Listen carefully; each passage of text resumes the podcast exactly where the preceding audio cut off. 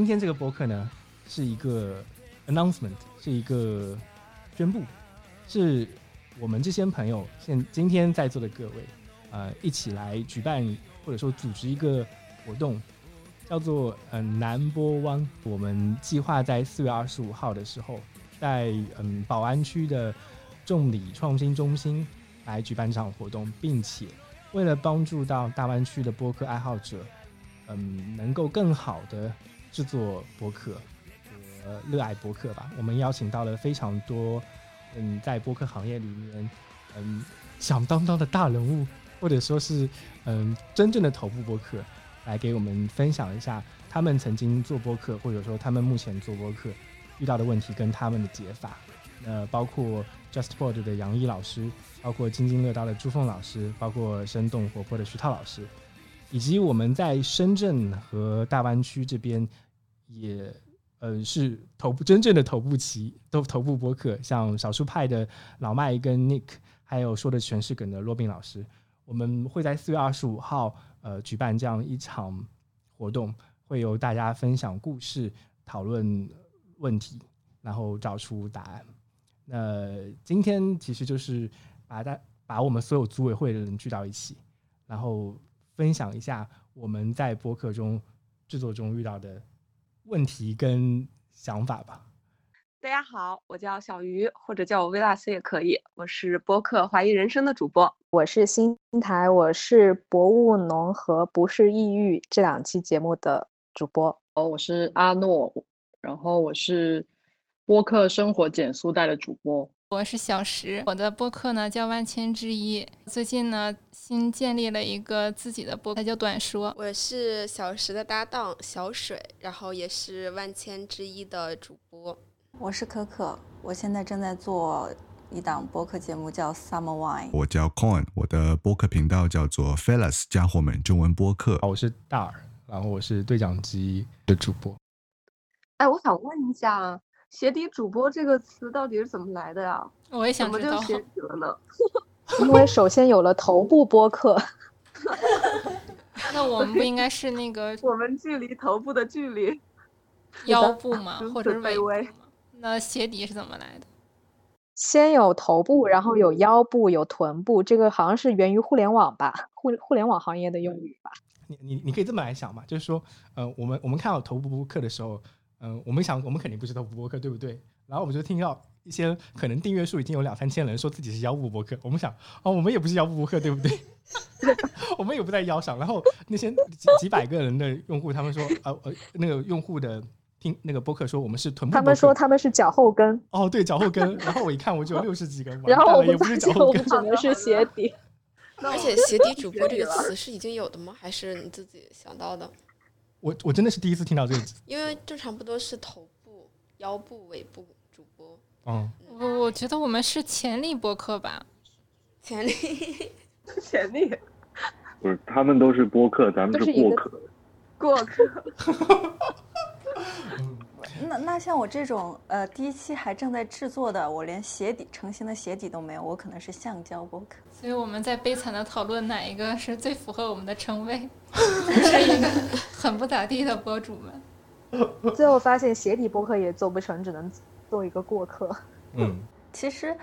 播客这个形式，就是像大家说的，都是比较有个人向的，自自己自己的一个玩的东西。如果说想要像大耳这样长期的去做，而且听众还没有那么多的话，确实是一个非常考验意志的事情。不是你，你需要我，我原来在脑子里过了一个问题，就是说一盆冷水。对我，我原来在脑子里过了一个问题，我要不要问一下大家的订阅量有多少？想想看，我们刚刚都说过了，我们俩两个，不是。那是我极客的粉丝，我们十三个订阅，挺多了，还挺多。不是，喜马拉雅有十四个。别说了好吗？我不想挑起这个话题。然后就我也不想讨论。这让我想起了我们建那个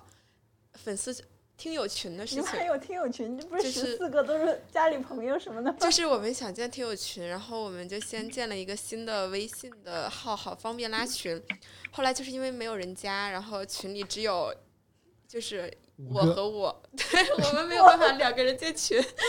然后大家又加了一下，才把这个群建上。就我和我的小号，你和你的小号，群里四个人，还还有我，还有我，一共五个人。现在已经有，对，已经有人了。对。所以真的不要挑起这种话题，你知道我听到鞋底播客的时候，我是蛮蛮心痛的，但是又不得不承认。所以我们自创了一个名词“鞋底播客”，然后我们也也有自己的禁忌，就是不要问订阅量，是不是？我们已经有我们自己的文化了。但是我觉得我们现在这个情况就正处在有一点点反馈都非常开心的状态。是的，我我想我想问一下，Q 一下我们这边可能粉丝最多的同学，阿诺同学是一诺同学。哎，南木问的头部播客，对我 我要鞋头播客，鞋头，我们从我们从鞋底仰望你，鞋面播客。刚刚刚刚大家说那些，我都我都有经历过。我最开始，我现在那个，我现在的微信听友群大概有将近一百人，然后最开始的时候也是。也是都是朋友加的，对，然后后来的话就开始有一些，因为我会在我的那个 show notes 里面加我的那个听友群的那个微信，然后大家就会就每一期可能会来个几个人几个人这样子慢慢攒，所以我就觉得这是就是一个过程吧，对，就是首先我们得在这个你在做的过程中，你要自己感觉很爽，你才能够坚持这么久。我觉得我现在应该做了。呃，如果是这一档，我现在这一档是生活减速带。如果是这一档完整的节目的话，应该是做了将近一年了。嗯，而且我记得应该有五十五十一期左右了。有五十一期。所以你是怎么坚持每周可以发一期的？你是定定期更吗？对我基本上，我之前工作不太忙的时候的话，就是可以在每周三更新。现在的话比较忙一点，我就疯狂的推后，就是每周日就基本保持，反正一个月会有四期，比较规律的输出吧。对，但但我跟大家不一样，是我我的节目可能时长没有那么长，然后我的节目是属于比较精修的那种节目，然后是单口会比较多一些。我觉得单口其实还是很难。坚持说你会固定的输出一个种类的一个内容的，那单口是怎么能坚持到说录了五十多期的呢？可能比较喜欢思考一些人生问题。我是就是回去的时候研究了一下阿诺的。那个生活检测其实就是去听了听他很多期，然后我才跟你说那个时间可以再缩短一下，因为我发现它那个时间一般还有一些是十几分钟，然后二十分钟左右的也蛮多的，就很适合很闲散的时间。然后我就听完这个就结束了，然后感觉还不错。对，这确实我一般都是什么问题都有。定位，对，定位是在睡前的那个二十分钟以内。嗯，然后，然后其实我也有采访。我采访的话，一般都是会会录一个小时，但是我都会最后剪到二十分钟以内。我会重新梳理那个对话，然后梳理那个逻辑，重新剪。一诺，你单口的时候会准备稿子吗？会，但我最开始的时候我是有写全部的稿子，就是所有就全部写下来。后来发现就是很不自然，而且你有很多即兴的东西就没有办法施展。后来我就变成写大纲。写大纲现在就比较适合，就可能会列个四五个点，然后就直接展开讲。我现在会有个问题哎，哎呀，我如果不写稿子，只写大纲的话，我录制过程中会有停顿，然后会丢掉我之前在讲的话的线索，这个是让我很苦恼的，所以我每次都完完整整写稿子。我之前录一个半小时的单口，写了八千多个字。这里还有一个人跟你一样。对，但是我我的猜想就是，虽然这样念，呃，最初期呃写稿子非常累，然后怎么去措辞，怎么去研究那个逻辑，呃，确实很耗时间，而且得反复一遍一遍的录，这就是我目前问呃遇到的一些问题，包括你剪辑也非非常累。但是我后来想说，可能我做到后面，我也会。自己舒心，就说我会和一诺一样，就是嗯，能看一个大纲就能把一个事儿说明白，所以这个可能也是播客以后能带给我的，就是我自己组织语言的能力和我自己思考的逻辑性的一个东西。所以我现在是一直这样子激励自己，就说现在目前非常困难的现状不会维持特别久。呃，我就是想分享给八千多多字的那位朋友，我现在也正处于八千多字的这个状况，我每天都在激励自己。好的，受到鼓励。我很多人都是可能自己录的，还有很多是找嘉宾的。其实我很喜欢空那边的嘉宾，因为最早其实空那个我我记得你最早的时候，我们我们有聊过嘛，就一开始你还是想聊一些热点问题的，后面就慢慢变成了一个很酷的 rapper 的一个播客节目。呃，情况其实是这样，一开始接触到播客的话，其实我是从就 UFC 就是综合格斗这个这个这个体育项目了解到，因为他其中的一个解说员叫 Joe Rogan，Joe Rogan 做的播客是其实是非常非常成功的，而且商业化已经是我觉得就是不说头部已经天花板了吧，我觉得已经到那个程度了，已经被 Spotify 也就是独家买断了吧。那么最开始对于做播客这一块也是呃。有很多自己的想法，呃，像 Joe Rogan 那样的一个珠玉在前的形式，以及我自己会比较喜欢看，呃，类似于那个美国那个喜剧中心，他们会做 Daily Show 那样的形式的一个，就是类似于实时事新闻的吐槽，然后我会觉得这一块的内容，呃，自己可能会有一些呃发挥的地方吧，所以就还有就是像对于呃去年的时候。就是疫情期间有对疫情污名化的这样的一些的类似的话题，然后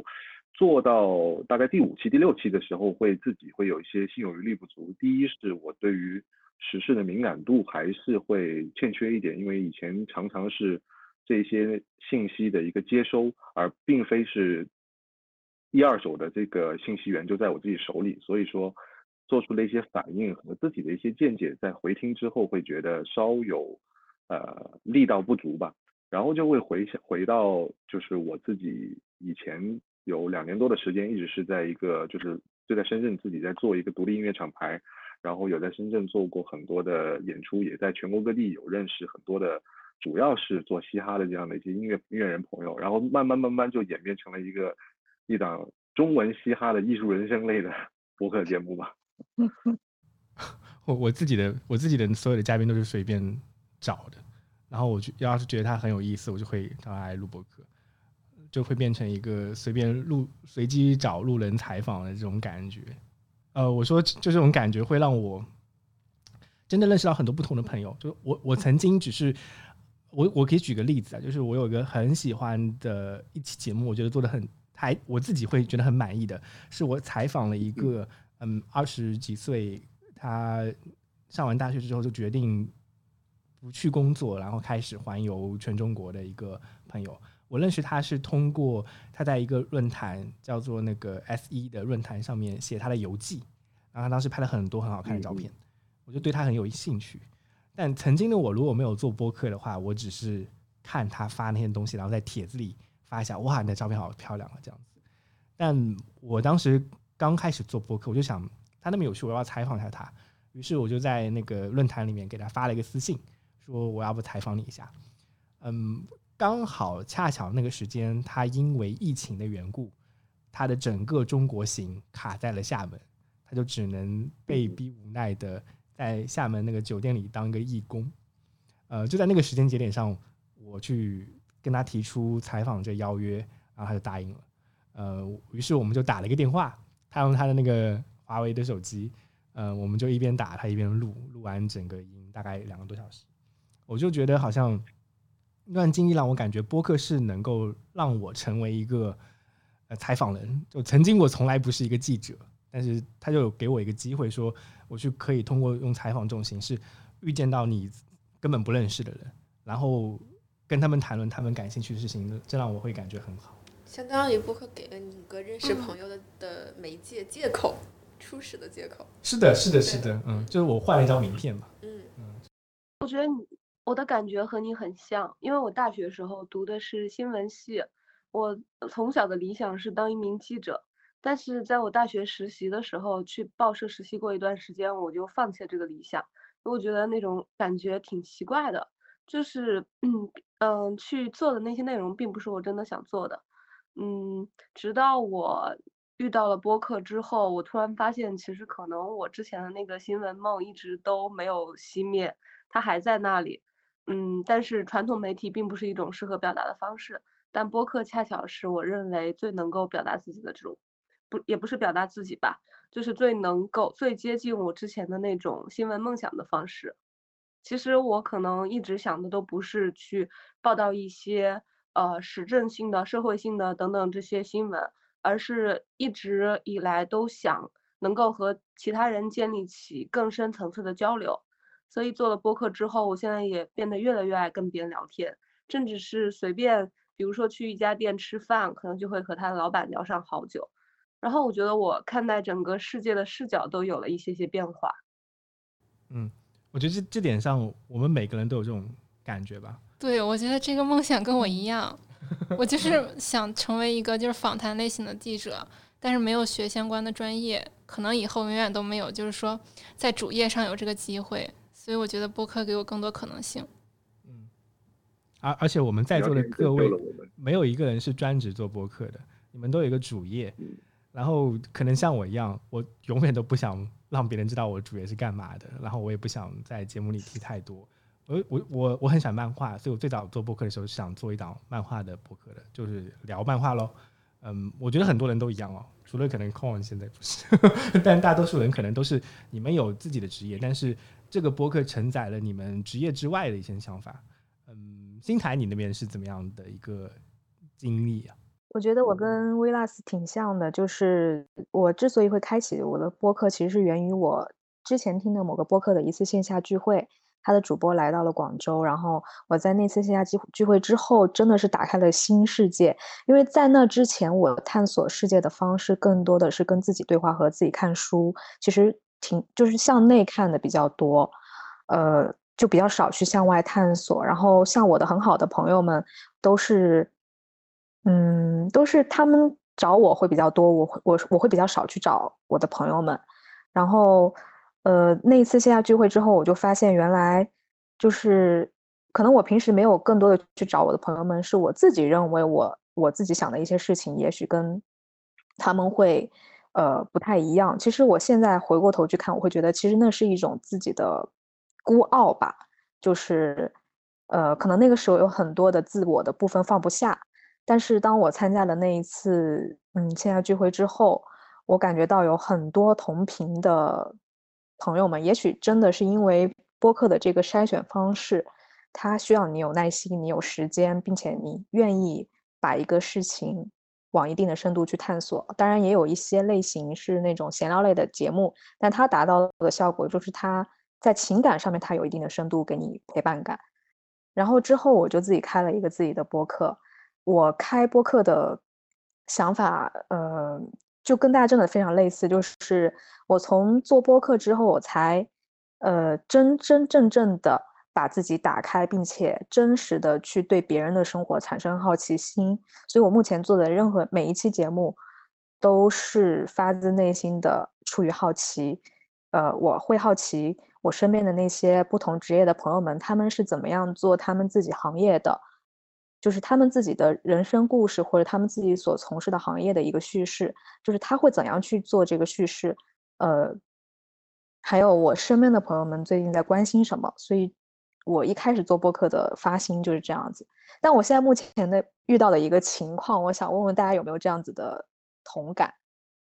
就是，呃。我目前手上攒了大概有十多期节目没有剪，然后我更新的节目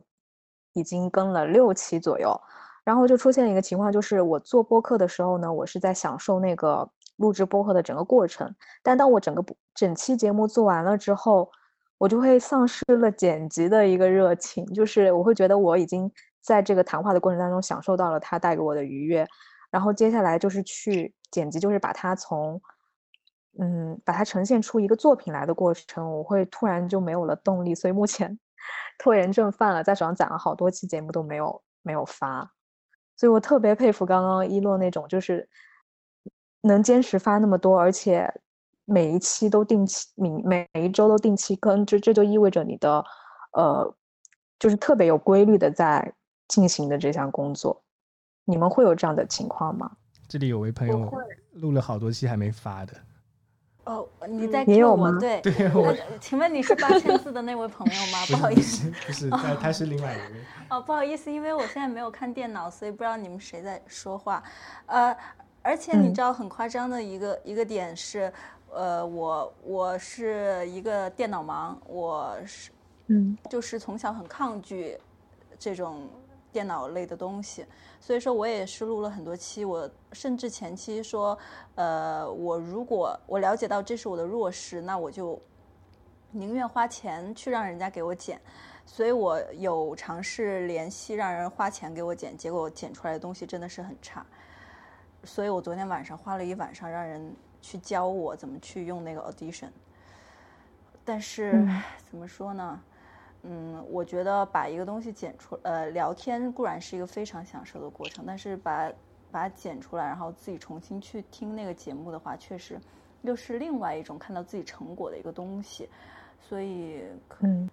我现在也是这样子激励我自己的吧，就是感觉，呃，你想要做做完一个 project，你把它美好的那一块已经已经享受过了，你不给它收个好结尾，其实你这个 project 是失败的。你是没有一个好的果实的，所以说你一定要有始有终嘛。我现在就是同样的激励激励你，好吗？我们一起加油。可以这件事情我是想过的，就是呃，就像现在已经开始很完善的短视频的行业，它会有一部分表演者，其实后续会有专门负责剪辑的成员。我们也知道，剪辑不管是音频还是视频，其实他们是一个专业类别。对于我们小白来介入，现在已经有很多非常方便的软件了，但是因为音频还没有那么普遍，所以说没有一些非常便捷的软件，我们还是使用着专业人士，大多数都是专业人士用的软件，所以不需要对自己对这件事情不喜欢，感觉到嗯，我是不是在这一环不够坚持，不够有耐心？因为当你你可能就是一个，就比如说我们现在坐在这里的初衷，可能就是一群有情怀的就 speaker，你并不是一个制作者，所以说。你只是现在不得不承担这部分的职责，是因为你为了把它起步，并且把它完整化。但如果真的放到很长线，或者说以后我们不只是兼职，它是一个长线发展非常完善的话，这一部分是完全可以交给专业的人去做的，它可以达到更好的效果。所以它只是你前期的一个，在我们不够的时候必经之路。不喜欢也没有必要觉得我一定要让我喜欢上它，或者我一定让它精通它，只是把这件事情完成，发送出去。你现在必须要做这件事情而已。哦，我想分享一下，刚刚其实新台讲的那个拖延症，我也有，而且很严重。我可能有的拖，有的播客是录完之后一个月一个多月之后才发出来的。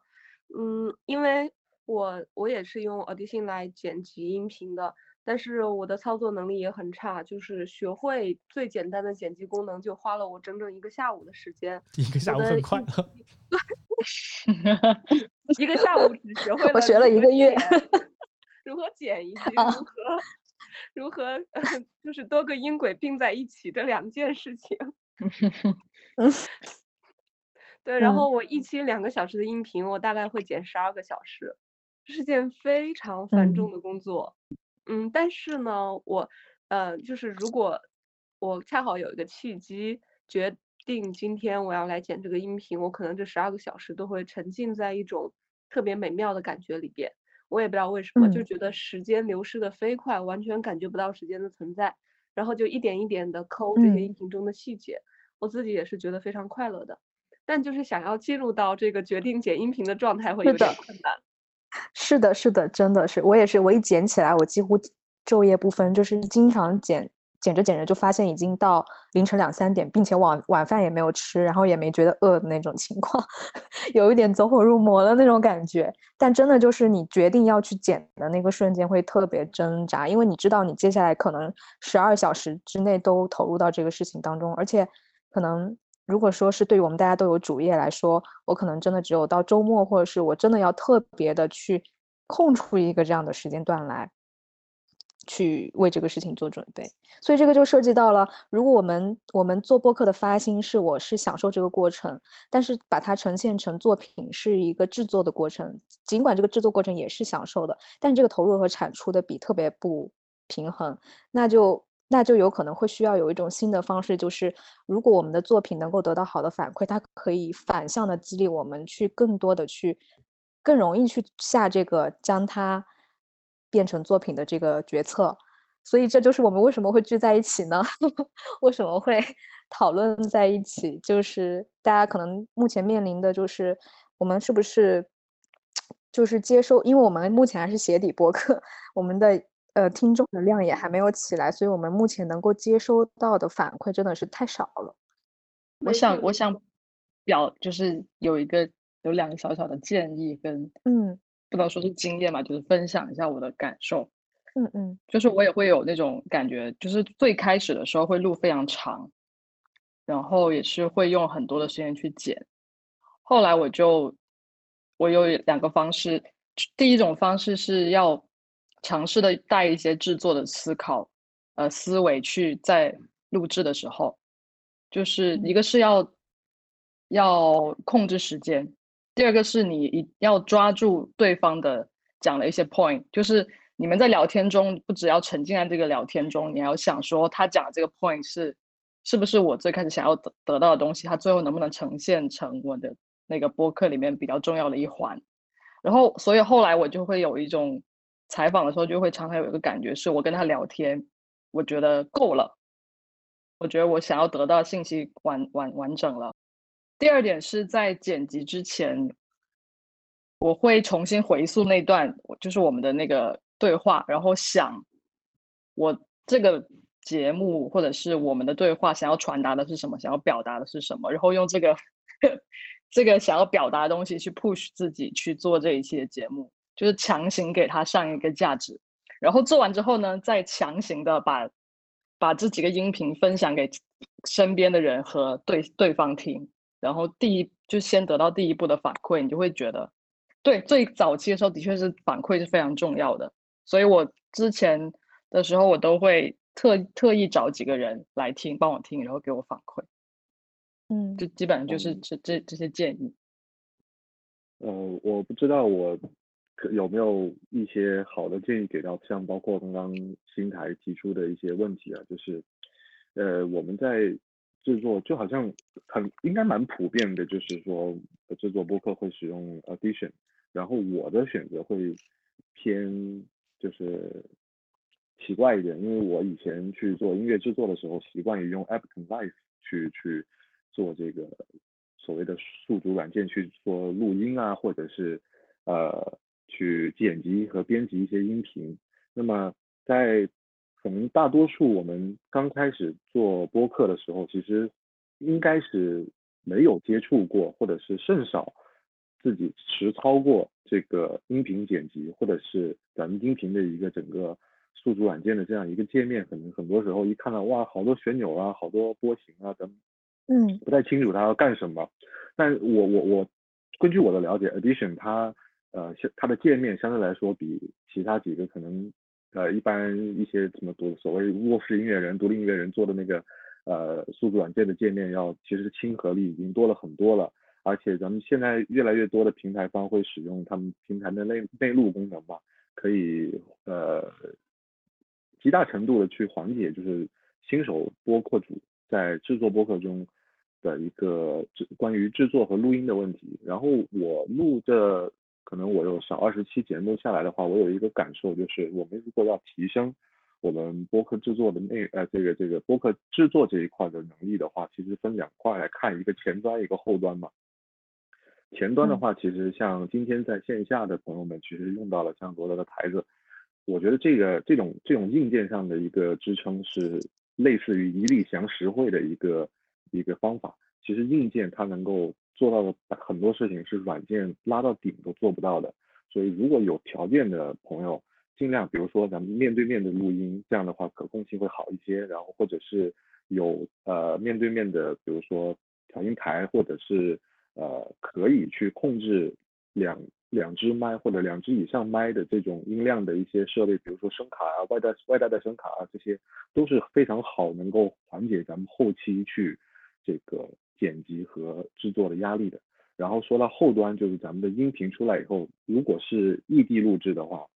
可能会出现两轨至三轨，甚至你还会选择贴一轨 BGM 在后边，或者是一些呃视频或音频的剪辑贴片放在咱们的节目里面。然后这个情况的话，呃，在初级我是尽量建议，就是大家还是以两轨为主。然后咱们比如说在录音的时候对轨的时候，一个开头可以给自己一个拍掌 clap，这样的话波形上面的话，这个波形是可以上顶天下顶地的，非常清晰的一个波形，让你知道啊这个点是可能开始了。然后通过这样的一个可视化的方法，可以去做到一个基础的，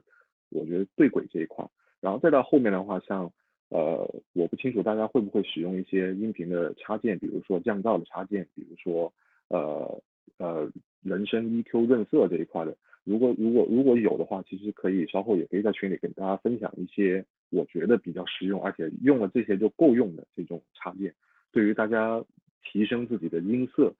呃，和可听感，包括多轨音频压缩出来的一个整体的听感的提升的话，后后后端的一些软件或者所谓的音频插件也能够给大家带来一些，我觉得不一样的体验吧，就是一些小小的意见。而且我的感觉就是录，如果说大家觉得录音的过程，它其实是我们交谈是一个非常感性的一个过程，如果我们对于后期我们偏向于理性的制作有特别大的压力的话，其实是可以减少前期我们理性交谈时所谈话题的那个时效性，因为很多时候咱们做完那个时效性的内容，然后剪起来特别烦的时候，就会让咱们的成品出品会离开它原本可能比较火爆或者热议的那个时间段。对，我们可以尽量聊一些可能时效性弱一点的话题，让我们更多的时间可以去打磨自己的音频。这是我的一些意见。嗯。感谢感谢，还是很挺诚中肯的。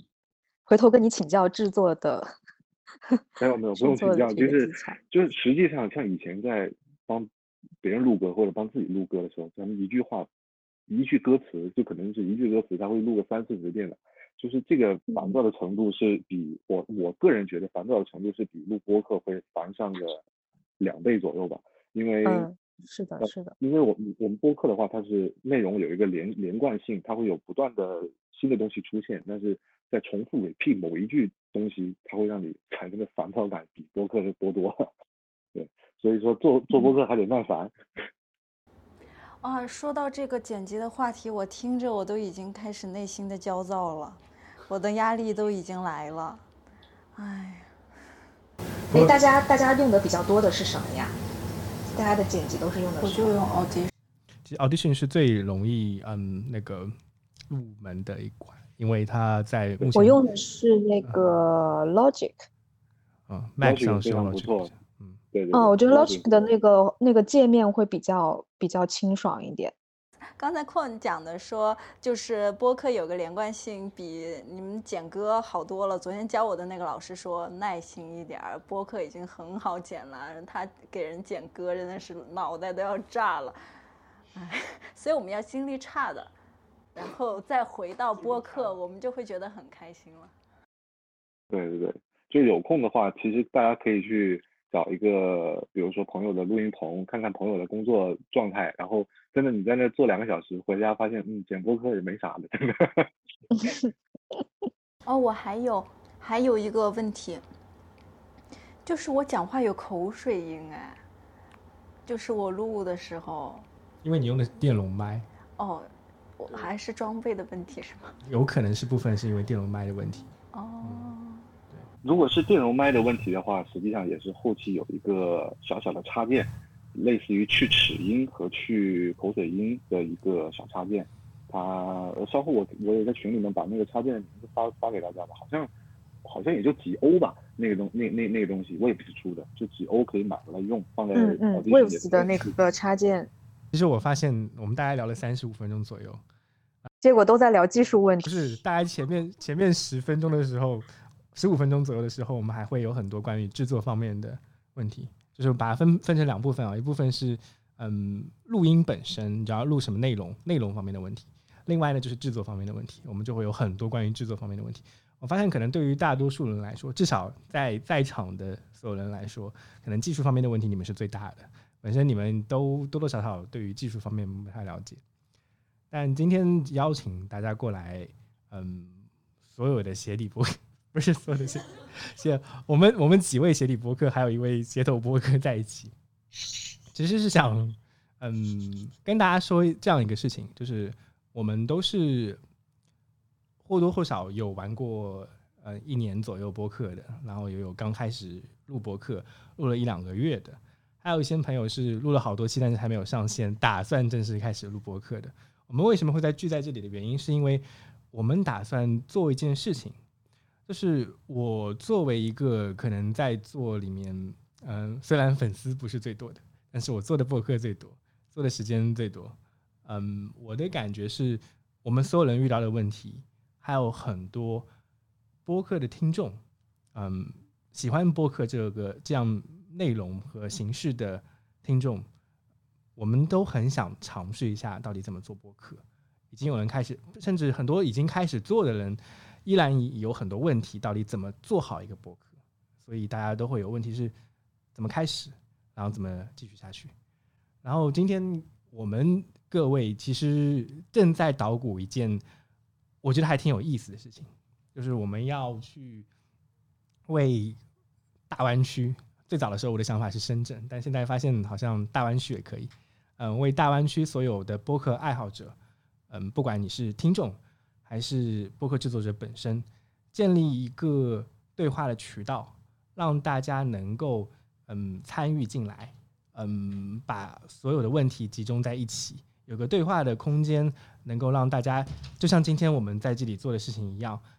分享我们制作播客的经验，我们制作播客过程中遇到的问题，然后怎么样提升。所以今天这个播客呢，是一个 announcement，是一个宣布，是我们这些朋友现今天在座的各位，呃，一起来举办或者说组织一个活动，叫做呃南波湾。南波湾对不对？叫南波湾，是我们要做一个 number one number one number one 的华南地区大湾区的博客论坛。嗯，我作为作为嗯活动的组织者之一吧，我的我我我很惊喜的告诉大家，我们计划在四月二十五号的时候，来来在嗯宝安区的众里创新中心。来举办这场活动，并且为了帮助到大湾区的播客爱好者，嗯，能够更好的制作播客和热爱播客吧，我们邀请到了非常多，嗯，在播客行业里面，嗯，响当当的大人物，或者说是嗯，真正的头部播客，来给我们分享一下他们曾经做播客，或者说他们目前做播客遇到的问题跟他们的解法。那包括 JustPod 的杨毅老师。包括津津乐道的朱凤老师，包括生动活泼的徐涛老师，以及我们在深圳和大湾区这边也呃是头部真正的头部旗都头部播客，像少数派的老麦跟 Nick，还有说的全是梗的罗宾老师，我们会在四月二十五号呃举办这样一场活动，会由大家分享故事、讨论问题，然后找出答案。那今天其实就是。把大把我们所有组委会的人聚到一起，然后分享一下我们在播客中制作中遇到的嗯问题跟想法吧。所以，我需要捧哏吗？什么？这个时候你们怎么捧都可以。好好，我觉得我这个 announcement 已经做结束了。欢迎你们快快来捧哏，我都想我都想下句话我到底要说什么，你们都不会说，你都不会不不知道怎么接话，完蛋了完蛋了！我刚刚就是我已经不想说很久了，你们怎么没有人接话？因为 一直在等你话音落掉的那一刻。好，快点快点快点！非常非常期待，就是头部和脚底的一次大联谊吧。对，嗯，技技术像类似于技术下乡。嗯。但我我我自己是有一个想法的，为什么当时会说想要做这个事情？我我我可以说一下我的私心啊，就是原来我在做了大概一年半的播客，做了几十期之后，我的全平台订阅粉丝依然只有三百多。原因是因为呃，我做的那档节目本身它不是很垂直，然后我也没有做很多推广。但是嗯，我出于他的父亲，我希望我的小孩能够让听更多人听到，所以我想到了做另外一件事情是，我要做一档新的博客，然后那档博客更垂直一些，然后它是一档商业类的博客。嗯，当时我是跟另外一个朋友一起打算做的。嗯，原来我想，那它既是既然是一档商业类播客，我要让一档商业的商业类播客让更多人听到，我就要做一些商业类的事情，组织论坛，然后把这个论坛变成我那档节目的 announcement，变成它一个官方发布的情况，让更多人听到。但是那档节目现在没有做。但是我当时已经把很多大佬都撩了一遍，我说：“哎，杨毅老师，我们要做这个事情，欢迎你来。”他说：“好啊，我们要来啊。”然后我问那个，嗯，很多朋友他们都很乐意来。我发现，不管出于我自己的私心，说要给我的节目做推广，还是说单单纯纯的嗯起到这个技术下乡的作用，它都是很有价值的。甚至当我跟很多朋友说我要做这件事情之后，我发现就像在座的各位一样，你们都对于这件事情有期待啊。包括这次活动里面，我们也邀请到了除了嘉宾之外，还有很多赞助，像罗德，像嗯微信读书，他们都很乐意去通过这种形式来为播客圈助力。所以我发现，不管出于我自己的私心要发布什么样的东西，还是说单单纯纯为播客圈为我在为我们所在做的这件有意义的事情，嗯，添砖加瓦吧，助一把力的话，呃，它都是很有价值的。所以我就感觉它有很大的持续性的动力，能够让我感觉我在燃烧自己，做一件有意义的事情。太棒了！我想说一下，我为什么想加入这个筹委会，其实特别好玩。就是最开始的时候，我根本都没有看清楚到底是哪个群里边谁发起了一个这种大湾区播客的活动，呃，我就报名了。因为 我最开始可能是从 QQ 音乐的播客群被引到 Number One 的群里的，所以我一直默认觉得这个活动是 QQ 音乐办的，啊，然后嗯，我看到说居然还有参加这个筹委会的机会，当时就想，嗯，我应该。去参与一下，因为我自己之前从来没有除工作之外跟其他人一起合伙做成一件事情的经历，嗯，但我觉得这种经历其实是挺重要的，所以就想参与。然后加了戴尔的微信之后，跟他说的第一句话说：“嗨，我是你的同事。”估计戴尔都懵了吧？哪来的同事？然后戴尔澄清之后，我才发现啊，原来这。根本就不是 QQ 音乐办的，这就是一个民间组织啊，而且这个民间组织的 主持人、发起人就是只有一个人。然后我当时，嗯，野生民间组织，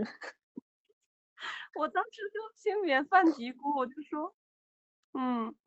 我就在想，说我该不会是遇到一个骗子吧？但后来跟大家聊了几句之后，我其实是 有有受到一些震动的。就是我，我之前是没有想到，呃，就是一个个体可以完全凭借自己的力量去做这件事情，而且他是真的想做，并且他真的是做出了一些成果的。所以后来更多的是出于 觉得一个个体能够把这件事情做成很不容易的这种想法，然后就嗯，就是更加的，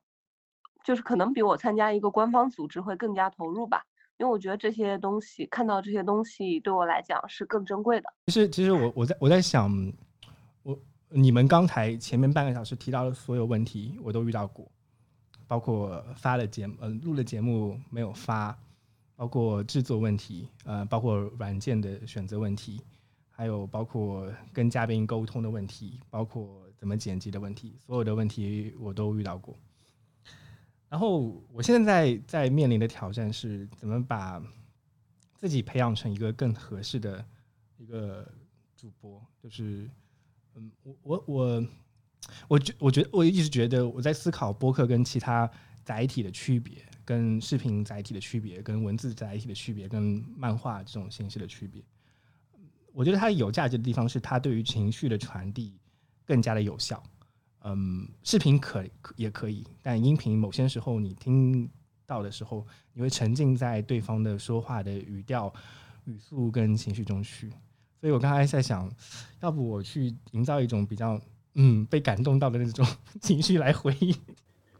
我觉得音频就会比视频更真诚。当你看不到人，不需要看到自己的样子的时候，你可以更真实和真诚的去表达你想表达的东西。所以我们在听很多的时候，也能感觉到这种真诚，不会很有旁观感。没错，就是其实我在准备今天的录制的时候，嗯，我其实有跟小水，嗯，类似的，就是我觉得音频你。很难通过伪装的方法去掩饰那个真正的自己。如果是视频的话，其实你可以通过表情啊，然后你的装扮等等，把自己伪装起来，或者说你可能有一些技巧。但是声音的话会难得多。对，而且也没有人能看得到我们，都有一种匿名的感觉。我为什么要再去表达一些我不是很想表达的虚伪的东西呢？所以就还还挺有趣的。可以放下一部分面具，而且我觉得播客圈确实是需要一个组织把大家组织起来，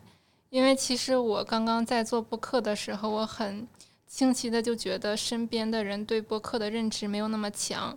就更很难去找到一个就是可以一起聊播客他制作的困难啊，或者是他以后发展的一些伙伴们，所以我觉得大耳做这个东西的利益特别棒，就是说你可以去跟。更多跟你有一样理想的人，他去交流这些事儿，这个平台是非常好的。我我其实，在整个组织过程中，慢慢的发掘到了很多不同的东西。呃，我我曾经是个播客听众，但是我自己做播客之后，我就不太听播客，因为我没有时间。同样听自己的节目要十二个小时剪辑，我就没有时间去听其他节目。但因为要做这个论坛，我反而有了听一些。真正的行业大佬来讲播客这件事情的一些机会，我认认真真的完整的听了象征跟 Q 音乐合作的《翻滚吧波浪》这个节目，然后它里面有些话真的很触动到我。我比如说，嗯，他讲到他觉得播客是一样什么事情的时候，他的定义是播客是一个朋克，对，就是朋克的定义就是。嗯，我们没有专业知识，我们不是专门做电台的，但是我们可以做电台节目，所以这就是播客。他因为嗯，乔布斯本身非常有朋克精神，这点我特别认同。另外一点，他讲到关于播客的本质，他讲到了真诚，这也是刚才小水提到的。嗯，为什么真诚？因为即使你你听很多有声书，它有丰富的、充沛的情感在里面，你能听出来。那件事情不是他在讲的，因为他真的讲的时候，他的节奏感不会是那样子的一个节奏感。我在听到象征说真诚的时候，我也感觉我非常赞同这句话。我在曾经真经历的非非常大的一个挣扎，就是我要不要变成一个那种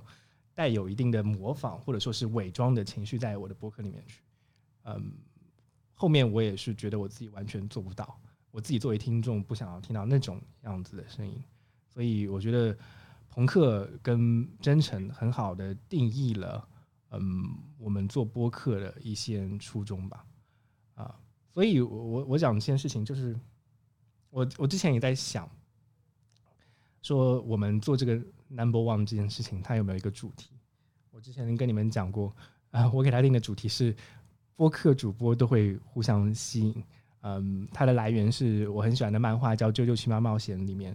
它有一群超能力者，他们的超能力的名字叫做替身，然后替身是他们精神力的一种具象化的产物。所以它里面有句话很有意思，就是说所有的替身使者都会互相吸引，嗯，因为他们的替身是他们灵魂中的一部分，然后他们的灵魂会互相吸引在一起。呃我我我在开始筹备呃组织大家去做这 Number One 的活动之后，越来越感觉到好像。播客主播也是有同样的一个吸引力的，我们也把互相之间吸引到来一起做一档节目或者做一个论坛，就像我们今天做的事情一样。为什么会这样子呢？因为播客既然它是朋克的，既然它是真诚的，它很多时候就会变成那个替身，是我们灵魂中的一部分表达，并且当我们开始表达之后，你也会发觉到曾经你的灵魂里面不太容易展现出来的那一部分。所以我给 Number One 的第一期活动的主题就是播客使者、使者、播客主播都会互相吸引。对，所以你之前说的那个梗就是这个吗？对啊，就是这个。然后其实还有一个延伸的梗，就是我今天在为这个播客嗯去想一些配乐的时候，我我我在 为这个播客选一些音乐的时候，我刚刚听到一首一那个偏那个主题曲是那个数码宝贝的 变变身的那个曲子，对 Brave 哦，Heart，知道嗯我一听就非常喜欢。对，我等会儿晚晚点时候把这首歌插进去，就听到那个 Brave Heart。然后我又发现，好像播客对于我们来说，可能不单单是替身这件事情，它有些时候也是那个数码宝贝，它一直陪我们成长。然后有些时候你是你你感觉上你是没有跟谁对话，嗯、如果你是做单口的话，但其实你是有一个对话的对象的，就是这这档播客，它就是你的数码宝贝，然后它承载了你的哇哦灵，魂，对，很酷吧？快点，我对，经过大耳一番叙述，原来我们做的事情这么酷。是啊，这是你的超愧是好了，我有我有去剪辑的动力了。freestyle。对，因为因为这是这是你的一份超能力，你知道吗？我可是你的超能力，养养好自己的电子宠物。啊，对，电子宠物也是也是，嗯所以这是这是我觉得还有一个原因，我很想很想在这边分享的，为什么是大湾区，为什么是深圳？呃，我曾经来深圳一九年来的时候，呃，我是从上海过来，我在上海八年时间，我一直觉得上海是全世界最好的城市之一，而且是亚洲最好的城市。我上之前小石跟小水有问过我，对，就是为什么上海那么好对我来说，因为上海太好了，我不想再赘述上海的好。嗯，它经过那么多年的沉淀，有非常独特的文化氛围，它是东方的魔都。嗯，然后我就会想，深圳对我来说意味着什么？呃，我就想说，深圳有没有让我留下去的价值？上次我跟小水说过一句一句话，我再次引用一下我自己的发言。我觉得深圳是两百年前的上海，因为上海曾经也是一个移民城市，它从 nothing 里面生长出来，从一毛不拔之地成长成为一个一那个文化之都。深圳去年、今年是四十二周年，曾经他真的也是什么都没有，但他现在有一件东西了。我当时跟很多人的感觉一样，就觉得深圳是个文化荒漠，很多很多做脱口秀的人，做嗯各种文化方面的人，最后都会离开深圳，去上海跟去北京追逐更多的文化圈子的朋友。包括现在的播客圈，你也可以看到，上海跟北京是更多的，他们根本不需要这种东西，因为他们人已经很多了。那我就会有一种鞋底播客的逆反的心理。我想，为什么不我们不可以哦？如果说深圳是两百年前的上海的话，四十年的四十岁的上海也会经历一样的事情。那他一定会需要有人去沉淀文化的。那为什么我们不能做那些沉淀文化的人呢？所以为什么我要做播客论坛的原因，是因为播客是我们的人格和是我们的灵魂。然后为什么要在深圳做的原因，是因为深圳四十岁了，它也需要一些人格的继承。然后我们可以去做深圳这个城市、大湾区这整个业态、整个华南地区的一些文化的沉淀，我们可以去做这件事情。然后它会让我觉得有燃烧自己的动力。你就让我想到，我就在遇到就除了大家之前，我就在想，深圳这个城市是否真的包容就我们现在所做的这些事情？其实它是不是很允许大家以一种相对来说更自我、更闲散的方式去生活的？那我们在做这样的事情的时候，无非是告诉，在这个城市，你也可以不仅仅只有这个城市所展现给大家刻板印象中那种基因的状态，你可以去做你想做的各种事情。它是个包容性很强，不仅仅包容我们以为的那些包容的事情的一个城市。对，当它只要开始包容了，它就会生长出自己的东西的。嗯，那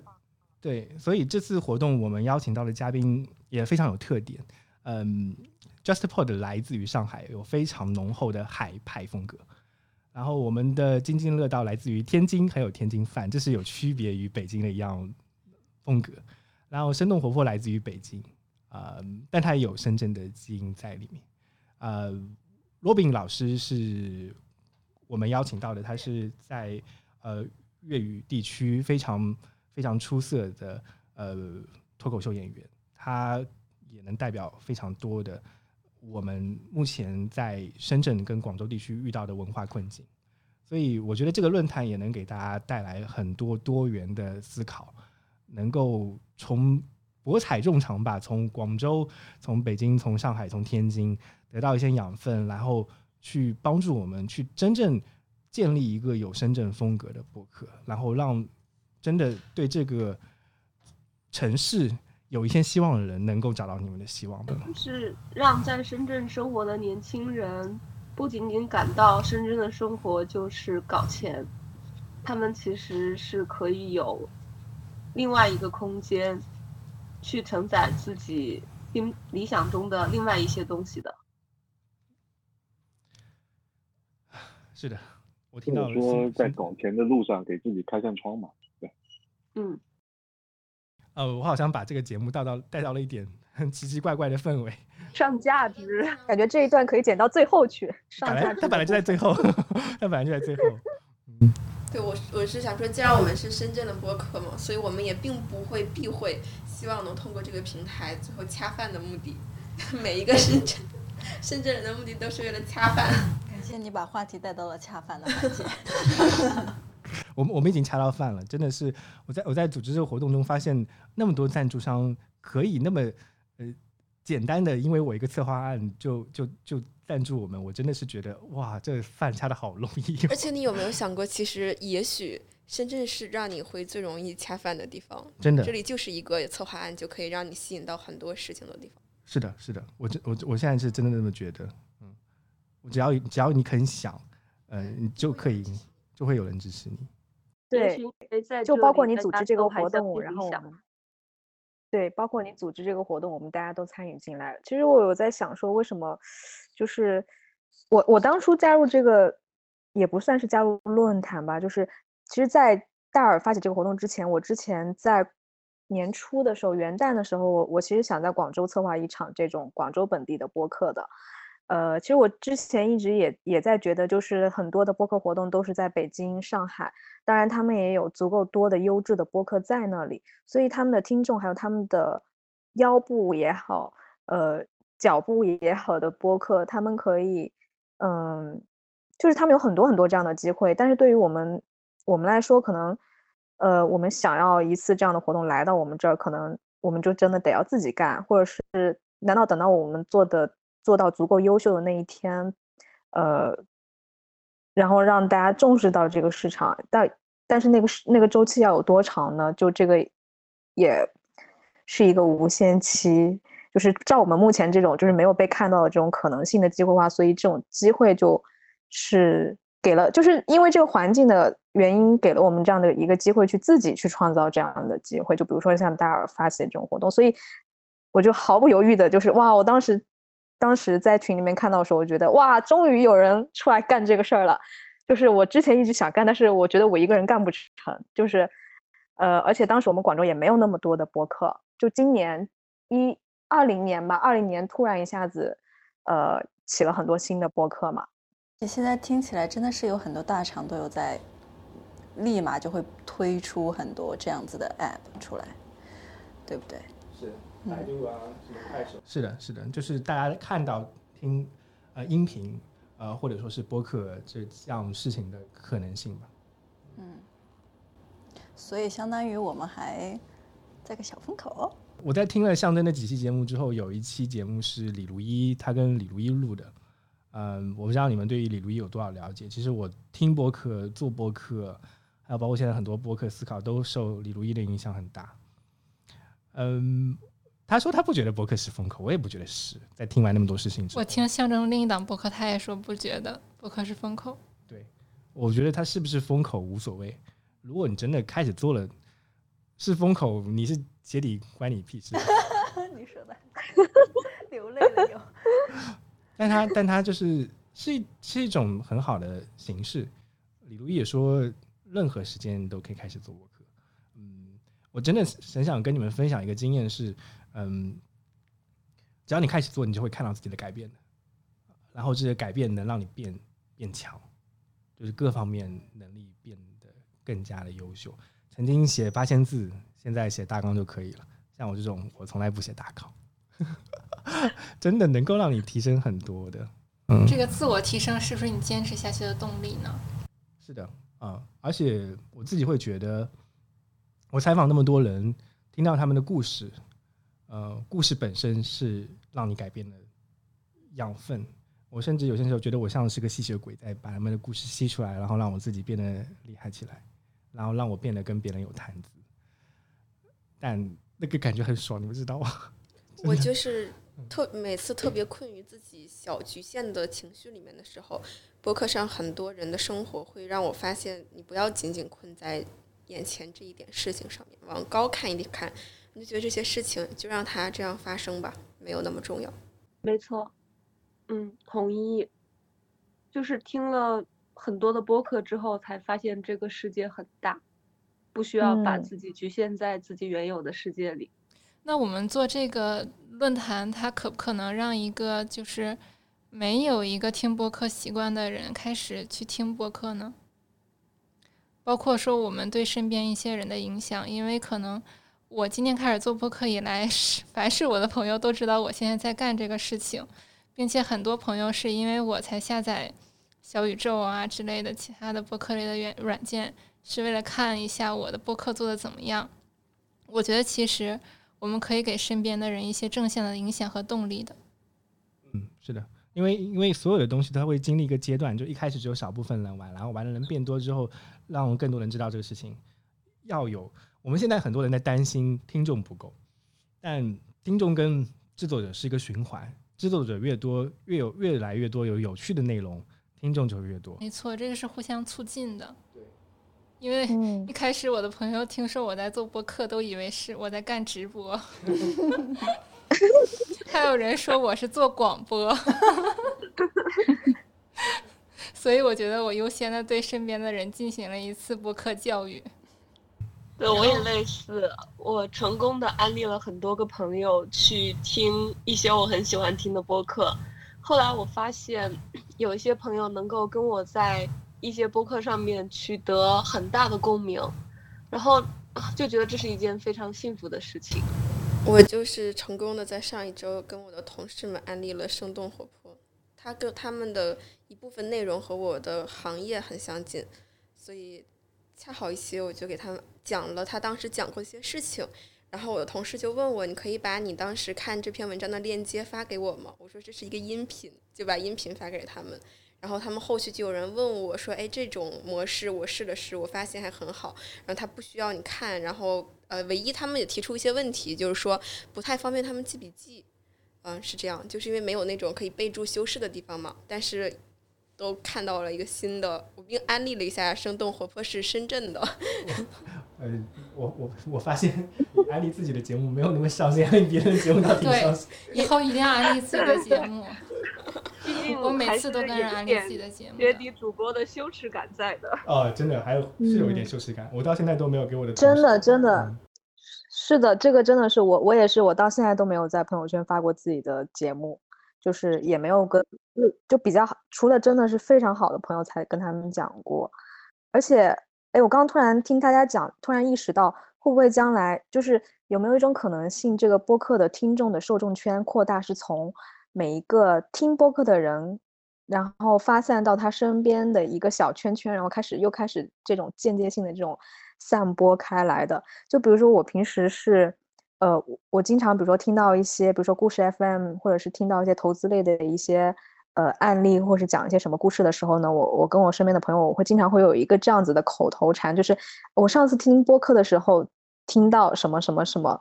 然后当我这样说的多了的时候，他们听到我。这些故事或者这些分享都是他们都是从播客那里听来说，他们就会好奇说啊，你说那个播客是个什么呀？怎么经常听到你在说？然后于是我就给他们讲了一下什么是播客，然后哎，他们就发现，他们他们第一个反应就是啊，那不就是喜马拉雅还有得到吗？然后但是这个时候我就会突然跟他们说，嗯，那不一样，我们这个是免费的，而且内容不一定比那上面的差。于是他们就说，哎。APP 赶快推荐我，我要去听免费的东西，质量又高，为什么不听？于是就这样子散播开来了。而且我们自己的节目拉朋友进去，他也许不喜欢我们的节目，是因为呃朋友听，但他可能会在整个 app 里面找到他们自己喜欢的节目。嗯，是的。那我们来一个，大家说期待跟大家在现场面基成功。还要一二三齐声喊出刚的哦，那不用，那不用。我觉得，我觉得有你这句话就够了。我也很期待，所有人都很期待，能够在四月二十五号的时候见到面基成功。面基成功，对。嗯，好，拜拜。好的，拜拜拜，现场见。拜拜，现场见。拜拜。